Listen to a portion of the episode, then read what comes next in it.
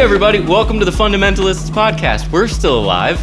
Uh, we did it. We're doing Contrary an episode. to popular opinion or desire, we're Yes. still alive. And this episode is ice. Okay, let's make a pact. This episode we're going to publish. We're, it's going to go live. It's going to go live no right. matter what Which happens. is, yeah, we're not talking about anything too Unless crazy. you say some, you use those words that you use that you I can't know. use. Well, I'm yeah. a bad guy. uh, so my name is Elliott Morgan. This is Peter Rollins. We do a podcast called The Fundamentalists, where we explore the possibility of life before death. I do internet and stand-up comedy, or at least when uh, stand-up comedy was a thing, I used to do it. Uh, and this is Peter Rollins. He's a uh, philosopher, theologian from, and a writer and a public speaker from Belfast. Uh, and we are good friends. We lived together for a couple years. We love doing this podcast. We love talking about things that are happening in the world. But sometimes too many things happen in the world at once. And then we did one episode, a couple episodes, yeah. I think. Didn't feel uh, didn't feel like they were were what we wanted, so we decided not not to. uh, worthy of the audience. Exactly. I mean, to be honest, like I have more respect for our audience than you do.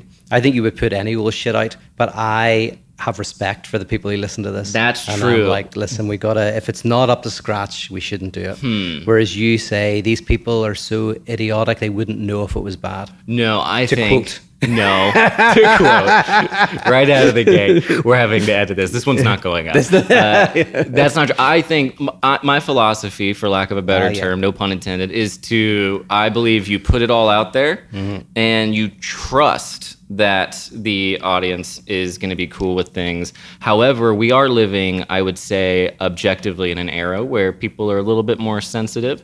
And as such, I think we can be a little bit more timid in how we approach things. I think that's justifiable. I remember back early on, like when we talked about doing a podcast, because I come from the world of where you do less, but you try to make sure everything you say kind of like Yeah. is, is thought through and has been researched. And then on the other extreme, there's podcasts where you put out loads of podcasts in a year, and some of them will be good and some of them won't be. And we're trying to find the mix between those two. So at first, I was like, we can't put anything out that we don't feel was really strong. But actually, with podcasts, the point is you just put out lots of them. And sometimes there'll be a really good one, sometimes it'll be the bad one. Most of the time, they'll be all right. Is My image of people listening to this podcast, and please let us know um, if you're watching anyone the video in the comments. Yeah, please, God, let us Yeah. know. But what your routine is, because I imagine if I listen to podcasts, I'm doing it either like on a plane or I'm on. You're not taking uh, notes. Exactly. Yeah, I'm just yeah. like I'm in the back. It's in the background. I'm listening. So if something is said that's wrong, I don't necessarily mind so much. But we also want to do a good job. We want to do a good job. You want- And you're and very I'm less thorough. concerned about the wrong thing. I gotta say, I'm, I, but I'm more concerned about the incorrect thing, like that we don't say anything that's kind of like not thought through. But you know, yeah, You're very good, I think, at explaining your positions um, in a way that is like in depth, where it's nuanced. And I think if you feel like you're not doing that, it's a little bit scarier. Whereas I could, I don't care. I'm just sort of like this is. which is kind of symptomatic of the fact if you're watching this that he's drinking mimosa and I'm drinking coffee. I think Yeah. that says something. But why is that? Well, yeah, that's because I actually that's because I had a few mimosas There you go. Before you arrived and gave you the last one and thought Yeah. I should have a coffee to kind of try to get back in the game. calm down. You need to calm down, Pete. Uh, so this uh, episode is basically, yeah, we're just going to talk about the podcast a little bit, kind of do a reset, um, say hi to you guys, give maybe some cursory thoughts on how everything is going. I hope you guys are doing well. I Yeah. hope you're, if you're listening to this, that you are, uh, you know, hold it hanging in there. But um, I also don't want to get too hung up on this sort of like overly saccharine sentimentality No, that I'm seeing don't. right now. So you're in you're in the YouTube world where everyone's a little bit it's a little sugary sweet. Yeah. it's a little Uh, like uh, people are scared. and you have to do this sort of yeah. And we we talked about this in an episode that didn't go live because we did Oh. a whole episode on sort of some privilege, some of the BLM stuff, and I think that uh, yeah, it was we, actually a good episode. Like there was nothing wrong with it. No, I just thought we could do better. we could do better, and then we Maybe will. We should put it out. Yeah. Like do better as in like yeah. Anyway, We'll figure it out because we're gonna talk about that. Let's talk about we'll we'll talk about what our plan is in a second, and and you guys can let us know what you think about this. But I think it's a pretty good idea, uh, pretty crazy idea. So anyway, um, we did this. Yeah, we did this thing. and In that, we talked about how you kind of have to. There's a code that you kind of have to speak with a lot of these things right now, where you have to to say the right things, do the, kind of prove a little bit like that you are on the sort of one camp. Uh, Okay, yeah, We have a whole episode on the idea of the shibboleth we did uh, forever ago, um, which I don't remember what that episode's called. It's one of a double-edged sword about how we title our our uh, Yes. our episodes. Maybe we should just call it shibboleth. yeah, because it was probably something like And the public, which was more recent, was also on this similar. Oh, the vibe, public, yeah. and that was yeah. actually, I felt like that was such a good one to go out, or not go out, but take a, an intermission on because it seemed to be like proven more. It seemed to actually gain relevancy after we. It did after we did it, yeah. The- I the don't know one that a didn't good go thing out, for the the way- world, but it's a, it was a good thing for us. Yeah, the one that didn't go away there was was called "Sex with Ducks" because you had a prolonged analogy that involved sex with ducks, but that isn't out in the world. But it was. Uh, but I remember you did get carried away with that analogy. What was the analogy? I think it was if someone was having sex with ducks, then how would you respond? And I can't remember exactly what the analogy was. I just remember it It's perfect. Whatever it is, I need. I don't need to hear anything else. Was a, it sounds brilliant. Yeah, it was. It was very good. Yeah. Uh, so, how's your life going, Pete? How are you doing? yeah, it's good. It's been nice. I mean, it's it's you've had a few a couple mimosas Friday morning. Yeah, so that's that's a good start to the day. You, yeah, uh, were you aware? Are you aware of the days? You know, very loosely. You know, one day bleeds into the other. I'm just very much. I get up in the morning, read a bit, But you haven't lost Right. track. Like you know every day still what day it is. pretty much. Not not like all the time, but you yeah. know. Isn't it funny, man? You just, I mean, you're up here, you do your thing. I'm where I am, doing my thing. We do our things, and then, but we're so. I was talking about this uh, with someone recently. How there's just like everything's happening in a vacuum. So like I'm, I just became an uncle, which is very exciting. But that's one example. Um, there's all of these sort of life things that are happening, but they they all seem to be happening in isolation because they are, and it makes it seem not real. It makes everything feel very surreal. Yeah, yeah. I mean, for LA, which is such a social city, and nobody's being social. I Mm-hmm. know some people who, who are extroverts. Who I know are really struggling with that. Um, I took a. This is whatever. I took a, the Myers Briggs test again. I always like to take that. I got an E. Whatever the word, the letter E was in it for extrovert. I don't know what that's about. I think I've just been trapped for too long. yeah, yes, so that's right. It's when actually I- changed your personality. Yeah, when I was in the, Uh, I yeah. for sure has. Do you think have you you haven't changed your personality one lickety split, have you? No, it just fits very neatly with who I am. Yeah, like, you so perfect. The apocalypse Yeah. fits perfectly. Yeah. I mean, I was thinking, that although I do love being around people, I and I love going out and doing events and all of that, meeting people. I my tendency is to more look forward to not going out, even if I haven't gone out for two months. I'll still more. I'll have to psych myself up to go out, but if I'm staying in. I'm kind of I don't have to psych myself up. Yeah. So that's kind of that's just natural for me. That's nice. And I think as I get older, it's even more like that. You know, Well, which so- isn't good necessarily, but it's just the way it is. You're just settling in. Yeah. Mm-hmm. You're just settling into life, you know? There's nothing. You're comfortable in your own skin. You got your thing going. You're good. Uh, you also don't spend as much time on Twitter and like social media as I Oh, do, which probably helps your mental health. Um, so you're at home. I'm at home. Why haven't we done a podcast? Yeah, well, you know what? We had a conversation about that. My theory was because something's not working. Uh, because We are not working. we are not working. My theory the, was the something is us. Yes. We don't. We're not working enough. Yes. yeah. Like, but there's literally. something between there was something that just wasn't fitting that just meant that we kind of wanted to do it but never like wanted to do it. So we had a conversation yesterday and we started to try and work that stuff out and go like, right, what is it? Because we both want to do this, we both believe in it, but we hadn't done it for like about two months, three months, more, you know. Yeah, what's your theory on it? What's your uh, because we have differing thoughts a little. Yes, just a little, but I, I think complementary.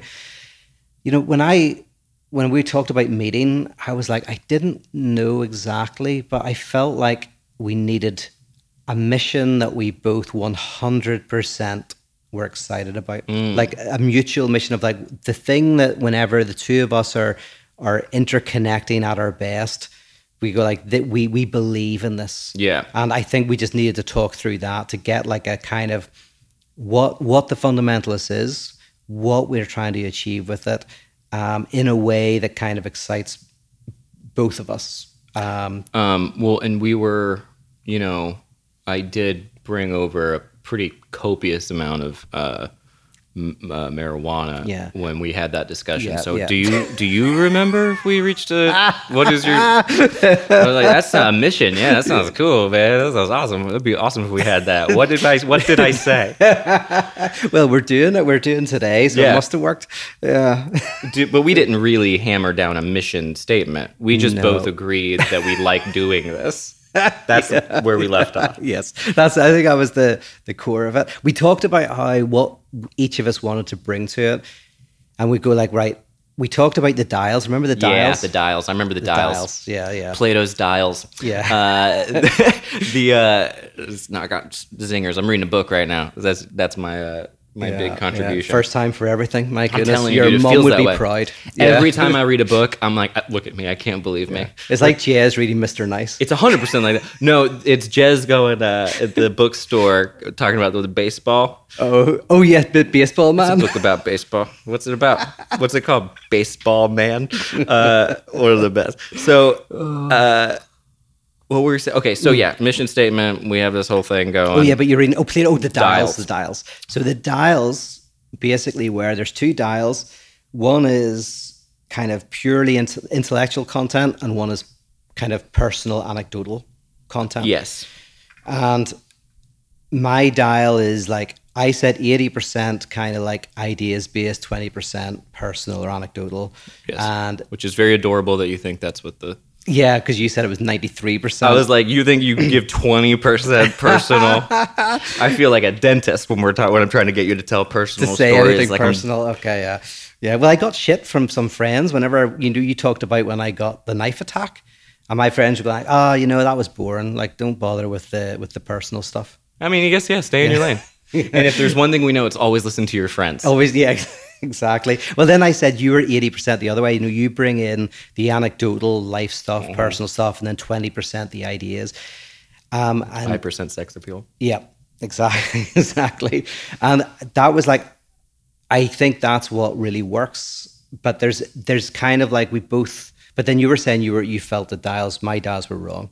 I said like the- 20. I think the idea of it is fine. I think, yeah, I think whatever the complementary whatever is, because I think whatever But the exact you- percentages is, I don't know. But you are, without saying what's going to happen, because I don't think you can't say what's going to happen, but you are definitely becoming more interested in kind of like looking more deeply into Yes. certain ideas. Thank you for being opaque about it, Yeah. and I will continue to be opaque about Yeah. it.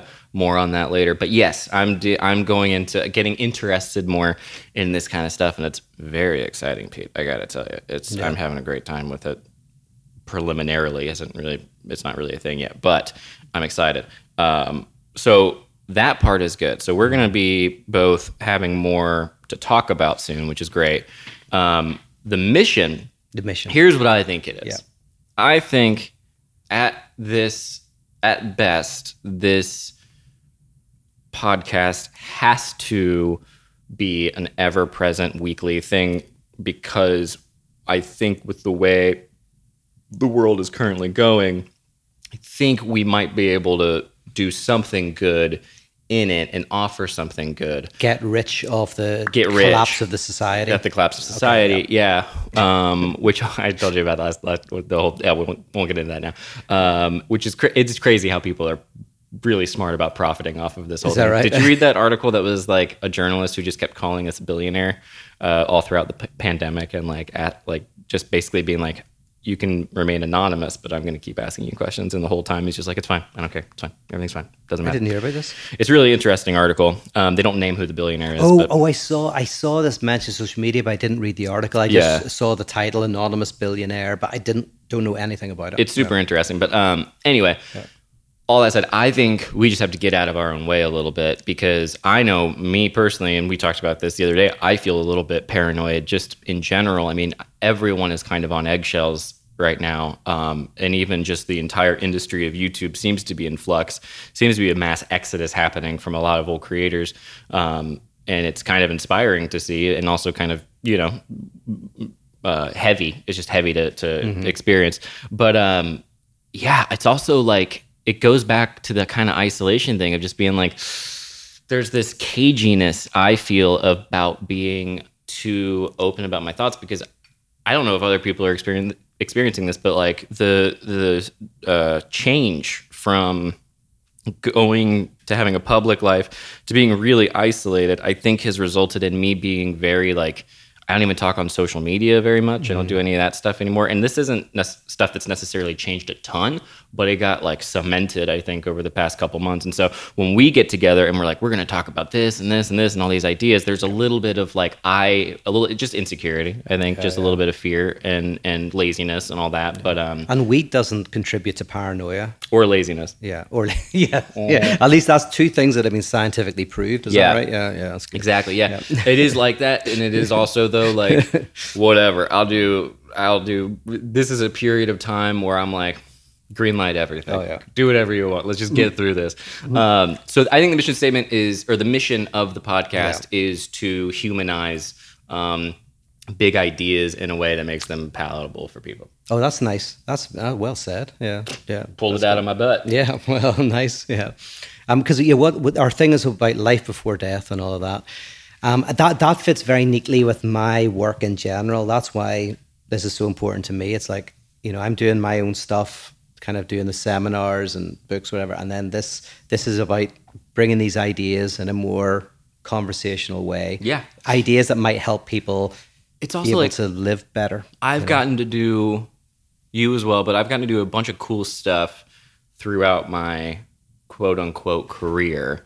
I've gotten a lot of cool opportunities, but whenever people come up to me or tweet at us or compliment me specifically about this podcast, I get more excited than any other uh, thing, which I think is yeah. a good sign. I mean, there's definitely that just means that I'm excited to keep doing it, but I want it to be better and more consistent, and you know. Yeah. Tell your friends about it, I guess, is what we're saying. But um, yeah, so here's so, my. Oh, yeah. Okay. Yeah, I was going to say, I think I'm, you're going to say what I was going to say, I think. The plan? The plan, exactly. Yeah. The plan the well thought out plan from the, the business meeting we had. The business meeting the that we both remember. summit that we had. Yeah. A lot of giggling. Mm-hmm. Um, which you got to do. You know, it's just nice to have fun. I think we're, me and Joe and Steve are going to socially distant hang soon for the first time. And however many months, and that'll be nice too because it's like you got to do that. Otherwise, because all we're doing is seeing each other in order to make content, which we didn't want to do. I didn't yeah. want to like. That was the other thing too. Was like I just want to go hang out with you, and then in the back of my mind, I think both of us have this like sense of guilt of like we should be doing the podcast. Yeah. So here's my plan to alleviate that. Yeah. We do the morning routine experiment. This is going to be easier mm-hmm. for you than it is for me. Yeah. Monday through Friday or Monday through Thursday, four to five days a week. 10 a.m. I'll be at my place. You're at your place. Or I'll, this is never going to happen. Come, yes, it is. Yes, it is. Listen, it's going to happen three times. Right. We do it for two weeks. Okay. I know it is. Is it does sound like it's never going to happen, yeah. but that's why you say it, and yeah. then you promise it, and then if it doesn't happen, it doesn't happen. Every day we do a podcast, 40 minutes. If we like it, we like it. If we don't, we don't. I come up with a con uh, a subject one day, you come up with a subject, or maybe we do week by week, depending if we can actually get the ball rolling on this. That's how we do it. That's how we we uh, guarantee that we end up doing this. Is what is I will take the first Electric week shocks. of subjects, right? Of uh, oh, topics. the first week though. So five, you'll you'll come up with five. Subjects? Let's just say four. Okay, four. Yeah. Um, let's just short not, week. yeah, let's yeah, not bullshit, yeah. bullshit. You know. Yeah. Uh, yeah. But then you do the second week even if we get through two weeks, we're going to have eight to 10 episodes, which is more than we've done in the past three months. That's true. That's true. Yeah, no, I like that because I don't have to think about for a week. You'll literally bring the concepts, we'll talk. Then a week, I'll bring the concepts, we'll talk. Um, yep. That yeah, that's that's good. Only thing is, I wonder if our concepts are going to be di- weighted differently. So actually, one, one, one, one will actually feel better. It might, but uh, yeah, we could do that. I also think that um, either one works. I mean, yeah. If we have, because I'm thinking if we get them all under our belt, then we're good. Then we can pick and choose oh, we can, and yeah, schedule. Them out. Oh, yeah, very good, very good. Yeah, so that's cool. Have you got any thoughts about the kinds of things you want to? I think we need to go more current, man. I think we got to go way more current because I think that's just what people are. I think it's what everyone's interested in, myself included. Like I think the there's a uh, I could be wrong, but I get less interested in our subject matter when the world is actually more interesting than the, the philosophy stuff. When this podcast, I think, was like a weekly, like we're killing it, it's every week. I think it was a much calmer era, and so it was very enjoyable to kind of dive into like the deeper stuff and be like, what about this? Have you thought about this this way? But now I feel like the the scales have shifted. Does that make sense? What do you think? Yeah, no, I think you're right. As in, you should do that, and then, but then you're probably going to be the more contemporary person, and I'll probably be more of the kind of like, what's an idea that's been around for hundreds or thousands of years, developed over time, but that can help us make sense of the world, and that's what's going to be good about this. So you might bring a topic like you know in terms of uh, say uh, kind of protest or something for mm-hmm, as an idea mm-hmm, mm-hmm. and i might bring a concept like myth. What is myth? And they're very very different. You know protest is about literally what are, what's happening at the moment. Myth is about what is you know these stories that are told across the world for thousands of years in different types of ways.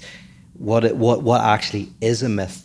And um but between It's a bouncing between manifestation of a collectively unconscious archetype, Pete. Gosh. Ah, yeah. Well, the reason why I was doing it is because I've been reading Levi Strauss at the moment because of Some- Jung, which we both have. You know, you, you have an interest in, so and I have an interest in, but you've gotten, uh, you know, I'm getting real interested. Yeah. in it. yeah. Yeah. Also, we got to do a whole, we got to do a whole episode on this this red book, man. So Oh, yeah. y'all listen to this. I didn't know. I love that you came in the other day and you were like, we got to talk about the red book. uh, you were like, you know, Jung was a bit crazy sometimes. Like, yeah, Yeah, I didn't know he lost his mind. I didn't know he went batshit crazy. yeah. Like for a lot of years, he disappeared off the scene. The whole Freud thing, I think, took it out of him, like their break, and he just, he did kind of maybe have a psychotic break, Mm-hmm. but he definitely, uh, you know, because he was heartbroken. yeah, yeah. Do you think he was in love with Freud? Do you think Jung was in love? Oh, I think. Well, I think that for sure, Jung and Freud, like he knew that there was this was th- one of the big movements of the 20th century, and whenever that relationship started to break, definitely, I would say he was he was deeply affected by it. Okay, but you don't think it was like a romantic? I don't think so. I wouldn't have thought. I never, Um, I never thought that before, but maybe. But I just read something like that somewhere that kind of hinted that maybe there was some kind of uh, maybe it was like a you know one of those animated YouTube videos you know that Ah, right, shows all the ah. things, but I don't know if it's true or not. I mean, that could be the case. I don't know much about the biography of Jung, so yeah, but anyway, yeah, mi- I see what you're saying between the myth and the protest thing because yeah, the myth stuff is very interesting and how both are still relevant to today's stuff because yeah, they but they're very different. But then people Yeah. will list, make connections that we don't even th- imagine. But if we're putting out this contemporary and then kind of like a historical, and then uh, Mm-hmm. eventually the connections will will happen, and uh, I think that would be very cool.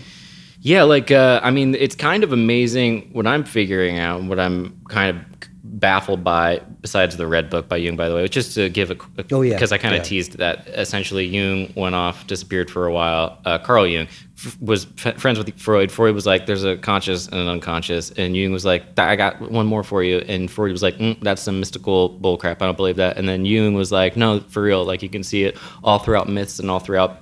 Religions all throughout the world that these archetypes sort of manifest. And Freud was like, "You sound like a weirdo," and then Jung was like, "Well, whatever," and he went away. And then Jung, uh, while he went away, was like scribbling in this red book of his and was trying to basically um, document his journey into his own unconscious and trying to find his unconscious dreams and, and experiences that seemed somewhat supernatural and kind of horrific, kind of terrifying a little bit. Some of the stories about like he'll he would uh, turn over in bed and see a woman with only half a face staring at him, which is just horror movie type stuff. Uh, and he wrote all these stories down. And he never wanted it published because he said that if it was published, people would think he was crazy. And then, uh, it turns out this was true. And then in 2009, it got published. So it blows my mind. First of all, there's something that recent that is in sort of this whole world. I didn't. I've never heard of the Red Book. I can't wait to read it. It sounds terrifying. I haven't read it yet, um, but I'm very interested in it. It sounds like a weird, dark horror themed diary.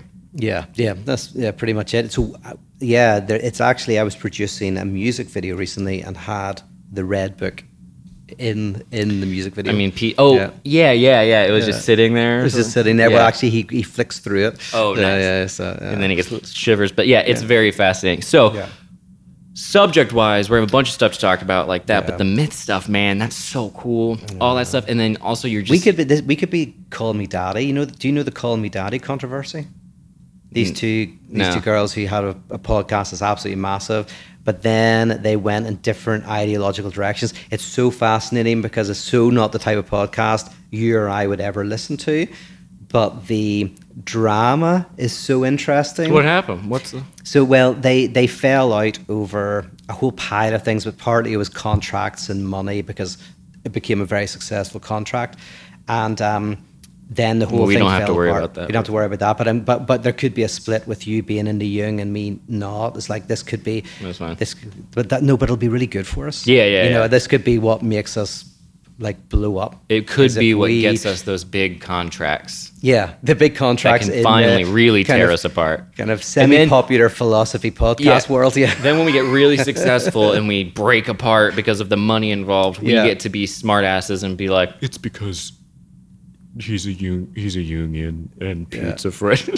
we can blame it on that. But anyway, so they got uh, they got upset about money. They got upset. although, and it's difficult, but I wish I could remember the, the, the names of the two women. But the, one who's still doing it did. She's. They're both very, uh, very good communicators, very compelling. And the woman who told her story, um, she did it very well. So I'll have to send you the link. Please it's do. fascinating. It's very, very good. But they, but I was going like with, with, with, you know, what will happen is it won't be about the money or the contracts. It'll be about the red book. Yes. That we will um, fall out over. I can't wait. Yeah. The thing is, I can't imagine caring enough about any of it. yeah. Uh, I guess. I think that's good about both of us. Yeah, I, I, I would, I will. I mean, maybe I could get really into it and buy it lock, stock, and barrel and be like a disciple. But um, Yeah. Well, the, I don't the, know the that I have that. interesting because it's literally, as you said, it's it's his kind of like recordings and reflections on his inner fantasy and dream life. Yeah. So it's it, which is what psychoanalysis does, is it kind of like looks at the interior world and kind of listens to it and lets it speak. Um, yeah, he really. Uh, I don't. I mean, I know so little about it right now because I need to actually read it, but I want to read some other stuff first. But it's like, uh, yeah, it, it- he treated it, I guess, like he was trying to explore, like an explorer would explore the realm of the under the uh, you know deep sea or something, and he's like doing it with his consciousness and diving down as far as he can into it, which I think uh, is very interesting. But it also, my understanding is, it differs entirely. Even the idea of diving into your unconscious as though it is this other realm, or there is this like other world that is present with us that's unconsciously manifesting that doesn't seem uh, even that seems like a huge step away from um, from freud and um, uh, lacan and all that Well, I mean, the funny thing is they both emphasize dream work. Um, it's just uh, Jung has this idea that the unconscious dreams. So he has this idea of that the unconscious itself has kind of archetypal dimensions. But but the, but funny enough, one of the things that brings them together, Freud and Jung, is the importance of the dream. I had a friend tell me a dream recently. Here's a good example, right? friend told me a dream, and she was about to get on this transport. Let's call it a plane. I'm going to change a couple of details, so whatever. But um, get on this plane to to go away, and on this plane, the pilot um, who had this particular aspect on their wearing on their clothing um, seemed horrible and was driving this person away from her family and going like, oh, this is really interesting because the plane, we talked about the plane being kind of like moving away from family responsibilities over to a new land to be able to kind of like pursue something new. The element that was on the pilot reflected this person's uh, uh, alter ego, right? So they have a celebrity Sure. name and a personal name. So it was their celebrity name. And the dream basically was able to this tell that person, who who is dreaming has themselves a Yes. So they have a they have a they have a like a public name that they use for doing their public stuff, and they've got their own name. And so the the, the element now it was all very hidden, but it, ultimately you, you decode it. And this pilot was taking this person away from their family to somewhere else. And the dream basically you could see was a way of going like this person was conflicted between their family responsibilities and their desire public to person. public persona, and that there was a certain dislike of the side of them that was was trying to pull them away from their family. Anyway, the point is the dream was not just, oh, this weird thing I almost got onto a plane and and my family couldn't get onto the plane because it was just leaving and this this pilot was this indiv- you know this separate person like once you start to decode it you're like oh my goodness this gives me an insight into Mm-hmm. my own struggles Yeah, it's all very fascinating. It's also, I mean, my understanding of a lot of that would be you would remove your own emotional entanglements with the dream when you're analyzing it a little bit. So, ra- so if you're like, I was so stressed out because I couldn't get on the plane, and also there was this pilot, that had a- it's like you, if you get caught up in the the drama of the dream, you can lose track oh, of Oh, yeah. like if you remove your ego from it, you can then just see like there's this, this, okay, that what could that be? That if I stop panicking about getting on the plane, what could that pilot actually be? And then you can actually Yeah, and also you can you can get caught up in the narrative of the dream. It's not that important. It's like the the little elements. So that's why people Images. can't find it very hard to interpret their own dreams because yeah, they get caught up in like for example, you're everybody in your dream. So you someone somebody might get caught up in oh, there were three people in my dream. There's not really three people in your dream. There's three yous in the dream, right? Because you know there is nobody in the dream but your own self, your own conscious and unconscious. Mm-hmm. So yeah, people get caught up in a whole pile of like uh, false flags and weird things. So Yeah. but but It's yeah. super interesting because um, the red book. There's people who say you you know you can do your own red book. You can journal, dream journal, and you can dive into all that. I like doing that, um, or I like the idea of it. I don't really do it you do, you do have your arts and crafts night. my arts and crafts yeah. night. But here's what I did start doing because they say that it can happen in the state. Um, I forget the term for it. It's between dreaming and uh, or between awake and sleep. Oh yeah, that that twilight. not. Twilight, but yeah, it is like that. Yeah. and that's where like night terrors happen, which I've experienced. Oh, The I've had the demons. I've seen the demons. Um, that shit's terrifying. Yeah. So for someone who's got psychotic structure, which you don't, but that that space is terrifying because that's where the real ghouls and goblins. Yeah, that's yeah. ghouls and goblins. That's real ghouls and goblins. They live amongst us. There's nothing you can do to, uh, at least in my experience, when I experienced what I experienced, I was like, there's nothing that can convince me that that wasn't, that that didn't happen. It was crazy. Yeah. But if I'm not a psychotic person, so yeah, if I was a psychotic person, I imagine it would be a lot more, uh, a lot scarier. But even just since then, I've been taking little notes, and I'll be like falling asleep, and I'll see something that like I tr- I know wasn't something I was thinking of because it Mm-hmm. was right when I was drifting off, and I've been taking it and writing it down, and it's Oh, see, pretty that's very good because um, yeah, that stuff you can get really weird and interesting insights into yourself. I haven't gotten anything except I saw a dude with red hair and a red beard and a nice suit in a circle with other people, and he seemed like a really fun guy. I've never seen this guy before, and then also I saw myself, but I had yellow eyes, Okay, wow, we could we could yellow that, yeah. eyes, Yellow what? cat-like eyes. No, yeah. Okay. Well, maybe, So. yeah. Boo. yeah, no, there's there's lots of there's. I, I always like to whenever you listen to someone display their dreams, so you say fungi, you go like, oh, that sounds like fungi, and that sounds like Fungi, You know, you know, well, fungi. mushrooms. No, well, fungi is in m- mushrooms, and uh, you know, you can make really interesting and like Yeah, the the the phen- the phonetic connection. Yeah. Phonetic connections are important. So there's a few different condensation's important. Phonetic connections are important. It's, it's like it's once you open yourself. Condensation? Condensation was where where like yeah, two concepts are like condensed into one. Oh, so I a just thought you word will have people like are sweating. Oh yeah, no, to yeah, to condense and metaphors, and so I I love it because you can listen and then you just free associate and you you can very quickly like get some big insight. The free association is the part that makes it the weirdest when you just Yeah. start going, maybe this, maybe this. Oh, there it is. It's so crazy. The Yeah. brain is a fascinating wonderland. But the thing about Jung and the different, yeah, Jung felt the here's the funny thing is right uh, without getting too deep into it, the different one of the differences between kind of the analytical psychology of Jung and psychoanalysis is not that Jung believed in the collective unconscious. It's that he believed in the personal unconscious because in a way the unconscious is collective, right? That's what. But but the big difference is Jung did feel, as you know, that that there are uh, certain kind of primordial uh, forms that don't reflect your own struggles in the world, but rather reflect something of humanity. And that yeah and then that gets us into this Mm-hmm. and it, and it is really interesting so jung kind of did notice that like themes like mother father child hero wise woman wise Mm-hmm. man all like snakes Jester, wise jester yeah. trickster yeah like that these um he was he was kind of like Trickster, yeah. observing that magician. yeah these come up Yeah. and, uh, They um the whole concept of the archetype thing is uh it's very interesting and I don't know where the line is but between I can see both how he came to that conclusion. I can see how it has weight and I can also see how I can understand how sometimes people hear stuff like this and they just go, nah.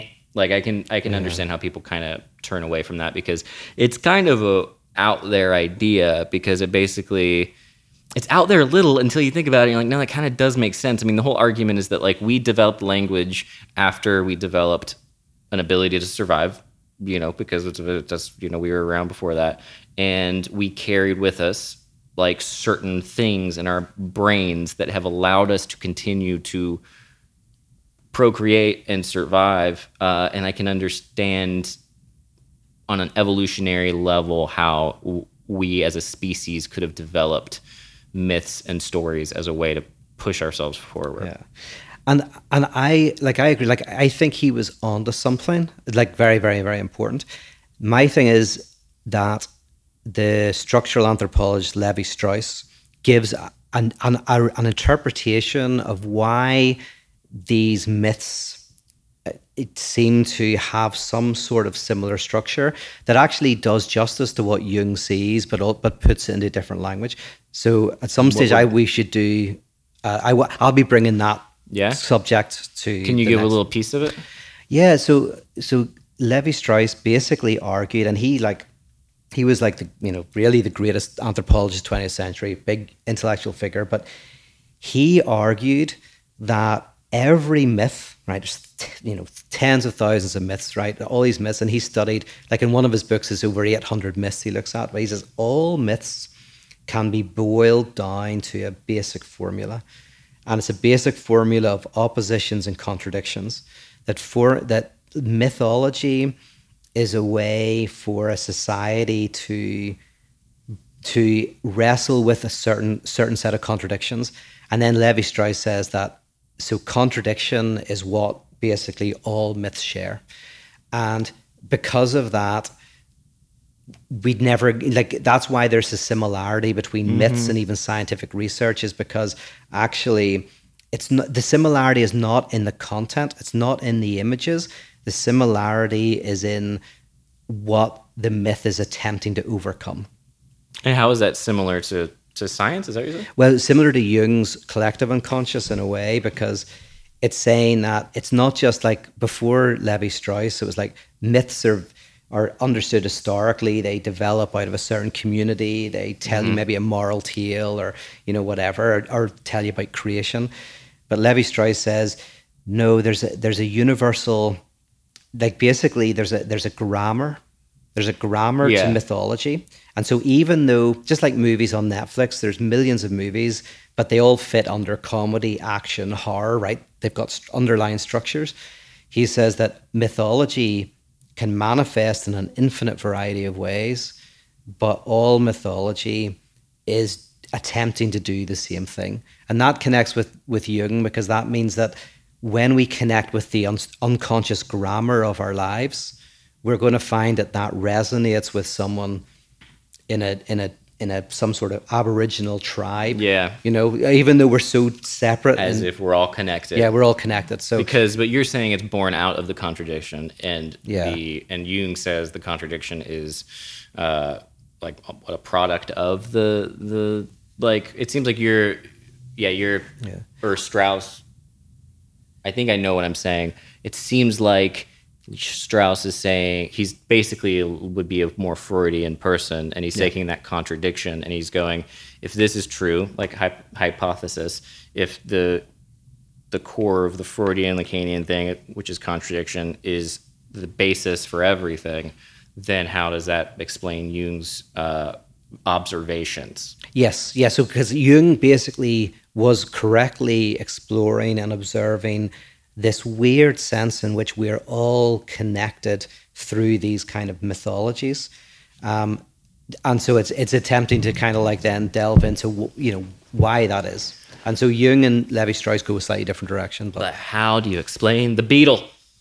the beetle, The whatever car? beetle. The what? the car, No, the, beetle. Uh, no, the yeah, the Volkswagen Beetle. how is the engine in the back? how do magnets work? How do magnets work? How do you explain it? Uh, no, the beetle. He's uh, the story of him. Jung is and his Oh. patient or whatever as the dream of the beetle and da da da. Tell me that one. I don't know if I know So that. yeah, he's, she's got she's very closed off. Uh, his patient, she thinks that you know she's very rationalistic. She's very like she doesn't believe in any of the foo foo stuff, and she's um, she's she's uh, logical, and she's explaining to him a dream in which she sees this beetle, um, very colorful, big beetle and it does whatever and flies around. And then as she's explaining it in historically in the office the similar beetle basically the same beetle but it was the closest relative to that beetle that currently that existed in i think zurich. And it looked exactly the same. And it was a rare beetle even in in Zurich, and he opened the window, grabs the beetle, uh, tosses it at her, and is like, "There's your beetle." And I guess it was like the same exact, like it looked exactly like from her dream, and she had like sort of a uh, breakthrough, for lack of a Yeah, better yeah, word, in yeah. which she was then more open to the mysteries of life rather than thinking that she had to fit, have it all figured out. Oh, that's interesting. Like, yeah, I don't know that because I I've read um I've read a bit of Jung and I heard other examples. I haven't don't know that example. So that's good. So she's basically explaining this beetle experience, and and there is a real beetle that he's able to grab in that moment In that moment, yeah. Let me look it up. And then she has that analysis. breakdown breakthrough. beetle. no. Scarab beetle. That's what it is. Yeah. Uh, here we go. Uh, it's synchro- Yeah, he was talking about synchronicity. This is different than the archetype thing, but it, it is. It oh yeah, ties into it. synchronicity. Ah, yeah, that's it. But that's an interesting. That's definitely going to be one that we're going to talk about. We can talk about now as well. Synchronicity, dude. That's you'll you can't you can't convince me on that one. Yeah, yeah. That's the one I'll tell you right now. That's going to be the thing because Yeah. I've had too. You know, I've had too many weird things. I've had too many weird things. yes. No, and, and I don't and have the I option think- of not believing. Yeah, and that that's true for so not not for everybody, but for many people, and my myself included. You know, You've you, had some weird ones. Oh yeah, I've had lots of weird ones that I haven't even talked about in my Yeah. life. Yeah, yeah. But um, you know, so you know, so what what is it when we see or whenever these weird we events go. occur? Yeah. um, a young woman of high education and serious demeanor entered Jung's office. Jung could see that her quest for psychological change was doomed unless he was able to succeed in softening her rationalist shell with a somewhat more human understanding. He needed the magic of coincidence. He asked for it, searched his surroundings for it. He remained attentive to the young woman while hoping something unexpected and irrational would turn up. As she described a golden scarab, a costly piece of jewelry she had received in a dream the night before, he heard it tapping on the window. Okay, so she, I guess her thing was a, Mm-hmm. Uh, a brooch or whatever in the shape of a beetle. He looked and saw a green lit, a gold green glint. Jung opened the window to coincidence. He plucked a scarabid beetle out of the air. The beetle, closely resembling the golden scarab, was just what he needed or just what she needed. Here's your scarab, he said to the woman as he handed her a link between her dreams and the real world. Jung saw Oh, a need for human Oh, understanding yeah. to break through his patient's resistance to his treatment. Yeah. 'Cause the That's that's actually interesting. Yeah, that's interesting. That's good. That It's also really good therapy. It's like smart therapy. Yeah, yeah, yeah, yeah. So he like, so for him and like not knowing the history, but he basically has ascertained that this woman is so closed off in her own interior world, and felt that he needs to make some sort of connection between the exterior world and her interior world, and this event was able to kind of like. Uh, open something up. Yeah, no, that's that. Yeah, that's an intervention in psychoanalysis. That's a that's a that's a cool one. There's a beautiful cool. one Lacan does. It's slightly different, but and I, I can't remember because it's a French word. I can't remember what the French word is, but this this woman who had a trauma. Uh, she'd been in the death camps, and uh, she was Jewish, and the Gestapo, uh, you know, had, had tortured her. There's a trauma from from all of that, and I think I think this is correct. I'll need to look this up. But there was a certain point when she was talking about the Gestapo, and Lacan just leaned over to her and gently brushed her cheek, just gently brushed her cheek. And in French, there's something about the gentle brushing or something that sounds like Gestapo. Mm. There's a, so the, the two words, this one word that was full of trauma, that was full of difficulty, in this moment, just this this inter intervention, he did this act, and that sound, the sound of Gestapo, changed, and she was just and she had this breakthrough. Um, so anybody who's listening to this and who wants to look that up, just look up the word Gestapo Lacan on in YouTube, and you can see the interview because I may have got the wording wrong, Sure. but but that was it. He basically was able to take a word and just change it in her in her psyche that that can connected us with something fundamentally different and beautiful, and beautiful. tender. It's beautiful. Yeah, yeah, Yeah, I mean it's it's it's wonderful, especially in times I think when and then I, this I think to bring it full circle is again why this podcast hopefully is is is somewhat um, you know beneficial a little, but I feel like people right now are so isolated uh, that any kind of um, puncturing of that feeling or that feeling of complete separation from the outside world could be somewhat beneficial regardless of how it uh, comes across but yeah that it's so because we get all jammed up and then somebody brushes your cheek and that word is like and then all of a sudden you're just like that's all i needed You're too. I should look it up. I'll have my phone's not. I can look it up. Let's see. up. Let's see if oh, I can. yeah.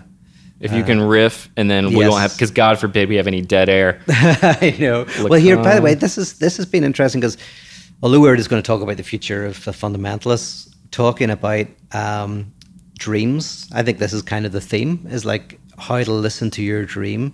a story from lacan's practice Oh, I'm yeah. thinking this is going to be it i'm going to just gonna play oh. the audio on here Oh, it might be in French. it probably will be Un jour, dans une Yeah. Yeah. we're gonna do that. One day in a session, I was telling Lacan about a dream I had, and I told him I wake up every morning at five o'clock, and I added, "It's at five o'clock that the Gestapo came to get the Jews in their houses." At that moment, Lacan jumped up from his chair, came towards me, and gave me an extremely gentle caress on my cheek. I understood it as a geste à peau, the gesture. He had transformed the Gestapo into geste à peau. I don't know how to say it. A very tender gesture, it has to be said, an extraordinarily tender gesture. And that surprise, it didn't diminish the pain, but it made it something else. Uh, the proof now, 40 years later, when I recall that gesture, I can still feel it on my cheek. That's it. So I think it was. I Oh. think it's a phrase Gestapo, but It was- Gestapo. It was a gesture as well, which was an appeal to humanity, something like that. yeah. Wonderful. I mean, little- wonderful. these little these little moments that can actually change the entire trajectory of your life. Like so, the beetle for Jung, that moment that that changed her, Mm-hmm. um, and for this woman who was in her eighties, I think when that interview is recorded, just that. I guess in French, some so sounds like Gestapo. This this, Which- this gentle caress. the difference, the the the uh, I think argument for hard or maybe less hard but more ethereal fufui uh, Jungian would would be that you my understanding is that synchronicity like that can happen when you are under an immense amount of stress like this person was or like that woman was. She's completely closed off. And you are your guard gets lowered for a moment in such a way that all of that energy that psychic energy that you've built up by being closed off by being stressed out by being tormented by this memory or whatever causes a sort of uh, release into the world that causes the universe itself to react to what's going on in your inner world so the difference is that Jung, Jung would go, no, you're you actually affected the outside world. You actually affected the beetle, Yeah. and in some weird way. Well, yeah, this is right. So this is the difference, but similar because because like I would, as a Hegelian, whatever, say that there's a real insight into what Jung's saying there, which is we we do we are part of the universe that we perceive, and in a way, we are the universe perceiving itself. Right? We are the universe listening to itself. We are not something separate from the universe. We kind of are, but weirdly, that separation is within the universe itself. So again, I always feel that Jung's kind of close to something, but the difference is then Jung is making, as you say, this claim potentially at times in his life that um, that that we can psychically influence the world, and there's some truth to that. But here's the difference. I guess the difference is if you're a psychotic individual, for example, you feel this all the time. Like a psychotic person is caught up in synchronicity. Like they see Everything everything. And, and the funny thing about a psychotic individual is everything is a sign, but they don't know what it's a sign of. So if you're a psychotic individual and you see a child eating a purple lollipop, and you suddenly feel that that purple lollipop is telling you something, and you don't know what it is, but you know it's a sign, you know it's a communication to you, um, but you're not exactly sure what the communication is.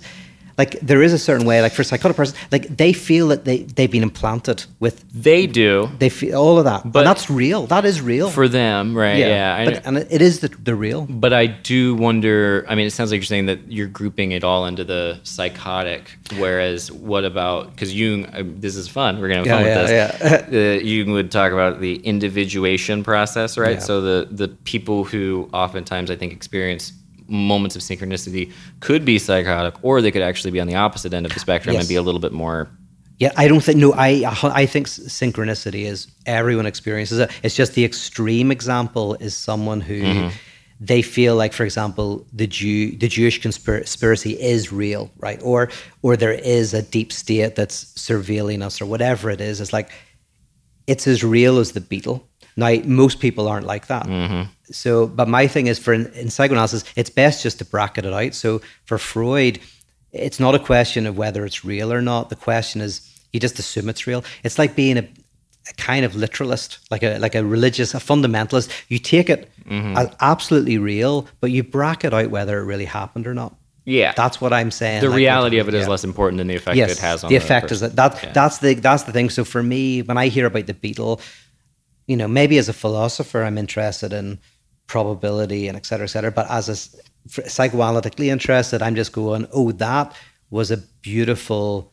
uh, Let's let's understand what happened to her in that event, and bracketing out the question of of like whether she actually affected a beetle, Yeah. which I think is very hard. I mean, that that film for me, that is difficult. Which I don't even know that a Jungian would say that they, should No, yeah. directly affected. No, the I don't beetle. think he would, yeah. I think the argument is more like we are essentially swimming in a consciousness, uh, a sea of consciousness, and Yes. we're little fishies roam, roaming around. So it would make sense if you imagine it that way that that beetle at that time uh, flew that direction for whatever reason. That the beetle absolutely was not, you know, deciding to go over there. It wasn't Yeah, sent, yeah, it flicked on wasn't- that. It wasn't, you know, it was, but all very fascinating and i think that it's very the stuff about whether or not it was a coincidence and whether or not it was you know real or part of the collective unconscious separating that from uh the like benefit that the Yeah, patient has. That's the interesting that's thing. great. Yeah, yeah because if you can i think you, it's not fun to talk about the other stuff unless you can also talk about how cool it is that anything helps anybody ever. Yes. like the fact that it could be a beetle or a caress on the cheek or something and it can be so simple and so easy and it, it's uh that part's wonderful. That's i mean that's the miracle for me. Is like that's where like um you know you know in a religious sense miracles are not physical things because that's just interesting. It- you know a miracle is you know you know that phrase the the revolution will not be televised i mean the point of that phrase is because the revolution is a transformation in your being and you can't televise that. You can't record a change in someone's subjectivity right? You can record someone's leg being healed. You can record some event like that but you can't record a change in is that really what someone's that phrase means? I never knew that. Yeah yeah i think That's it's, cool. it's primary yeah you, the revolution will not be televised because the revolution is in your mind. The revolution is in, that might explain a certain level of uh anxiety as a social media present person of being like why is it not why do i not feel because the yeah if i'm Yeah. going through an internal shift or other people are going through internal shifts there's no way to communicate that. You can't see the that. There's a beautiful Jewish parable about the rabbi of Gur. I mean, this might be vaguely based on truth, but supposedly during the Second World War, this rabbi um, escaped Nazi Germany, came to Britain, and was able to meet with um, with Winston Churchill. And this is before the British were part of the war effort. And they have a conversation, and Winston Churchill listens to the rabbi and hears what's going on and says, Well, what, what would you like us to do? Like, what can we do? And the rabbi said, Well, there's two solutions to the problem there is the natural and the supernatural. And he says, The natural solution would be if you know ten thousand angels descend from heaven with flaming swords mm-hmm. and defeat the Nazi war machine. And he says, but the supernatural solution would be if 10,000 Englishmen parachuted into Germany and freed and liberated the prisoners. And the reason for this parable is going like, the first is natural because if 10,000 angels descended, you would see them. You'd see the flaming swords, the, you'd feel it. So it's in the natural realm of being. But if the British changed their attitude, that's supernatural because you can't see that. If te- if the British That's the actually real get involved, that's the real miracle. And so again, that's why I'm saying is like you know let's bracket out wh- what made the the beetle be there because the real miracle, as you say, is the caress on the chin or the cheek and the beetle being brought in at that moment. Yeah. was what what changed. And like it's so amazing to think how do we change? It's so almost impossible, but it happens. It happens. and like instantaneously and simply. Yeah. and when, when when you're least expecting it it's wonderful. Um yeah the the miracle thing of being like okay i can get behind the possibility i can get 100% behind the existence of miracles. That makes sense. When but it gets a lot more boring when people start turning miracles into proof of X, Y, and Z. Like, oh, how can you have that happen and not believe in this? Da, da, da. And it's like, well, no, that's not the point. The point is that miracles happen, and they, in, in and of themselves, can be a uh, can transform someone. even like even in confessional religion, the miracles within say Christianity are never the event. So, for example, feeding the five thousand or with fifteen thousand probably, because but um, that that idea is not the miracle. The miracle is that this describes a way that society can operate in which we can look out for one another, in which we want everyone to be fed, everyone to be cared for. So every physical miracle within, say, the, the biblical tradition is only a way of setting up the real miracle, which is what a world looks like in which there is healing and beauty and care. And, uh, you know, because it wouldn't be considered for like a theologian a miracle if just something happens that is uh, contrary to our everyday experience Yeah. of reality. It has to, it's only a miracle when it points to a type of way of being in the world, a type of interaction in which healing and love and depth arise. Let's pray. Dear Lord, thank you. For, that was great. Yeah. call, yeah. that was very fun. Yeah. Well, let's do more of these podcasts. Pete, what do you say? Yeah, let's let's try it. Um, I mean, do you have a takeaway? I mean, that seems no, like uh, yeah, that was the good. That was the takeaway for me. Guys, What thank you so much. Please uh, subscribe to this podcast on iTunes. If you haven't, feel free to leave us a review. We're back. We're going to be doing more. It's going to be very exciting. We'll see how this experiment goes. yeah, you may not Um, hear from us for a while. for a while. This might be the last one. It's been a good run.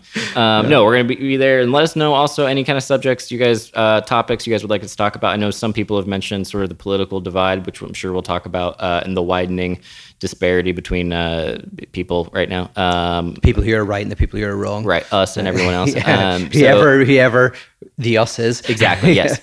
All of us collectively. um, cool. Well, thank you so much. Thanks, Pete. Great. Bye, everybody.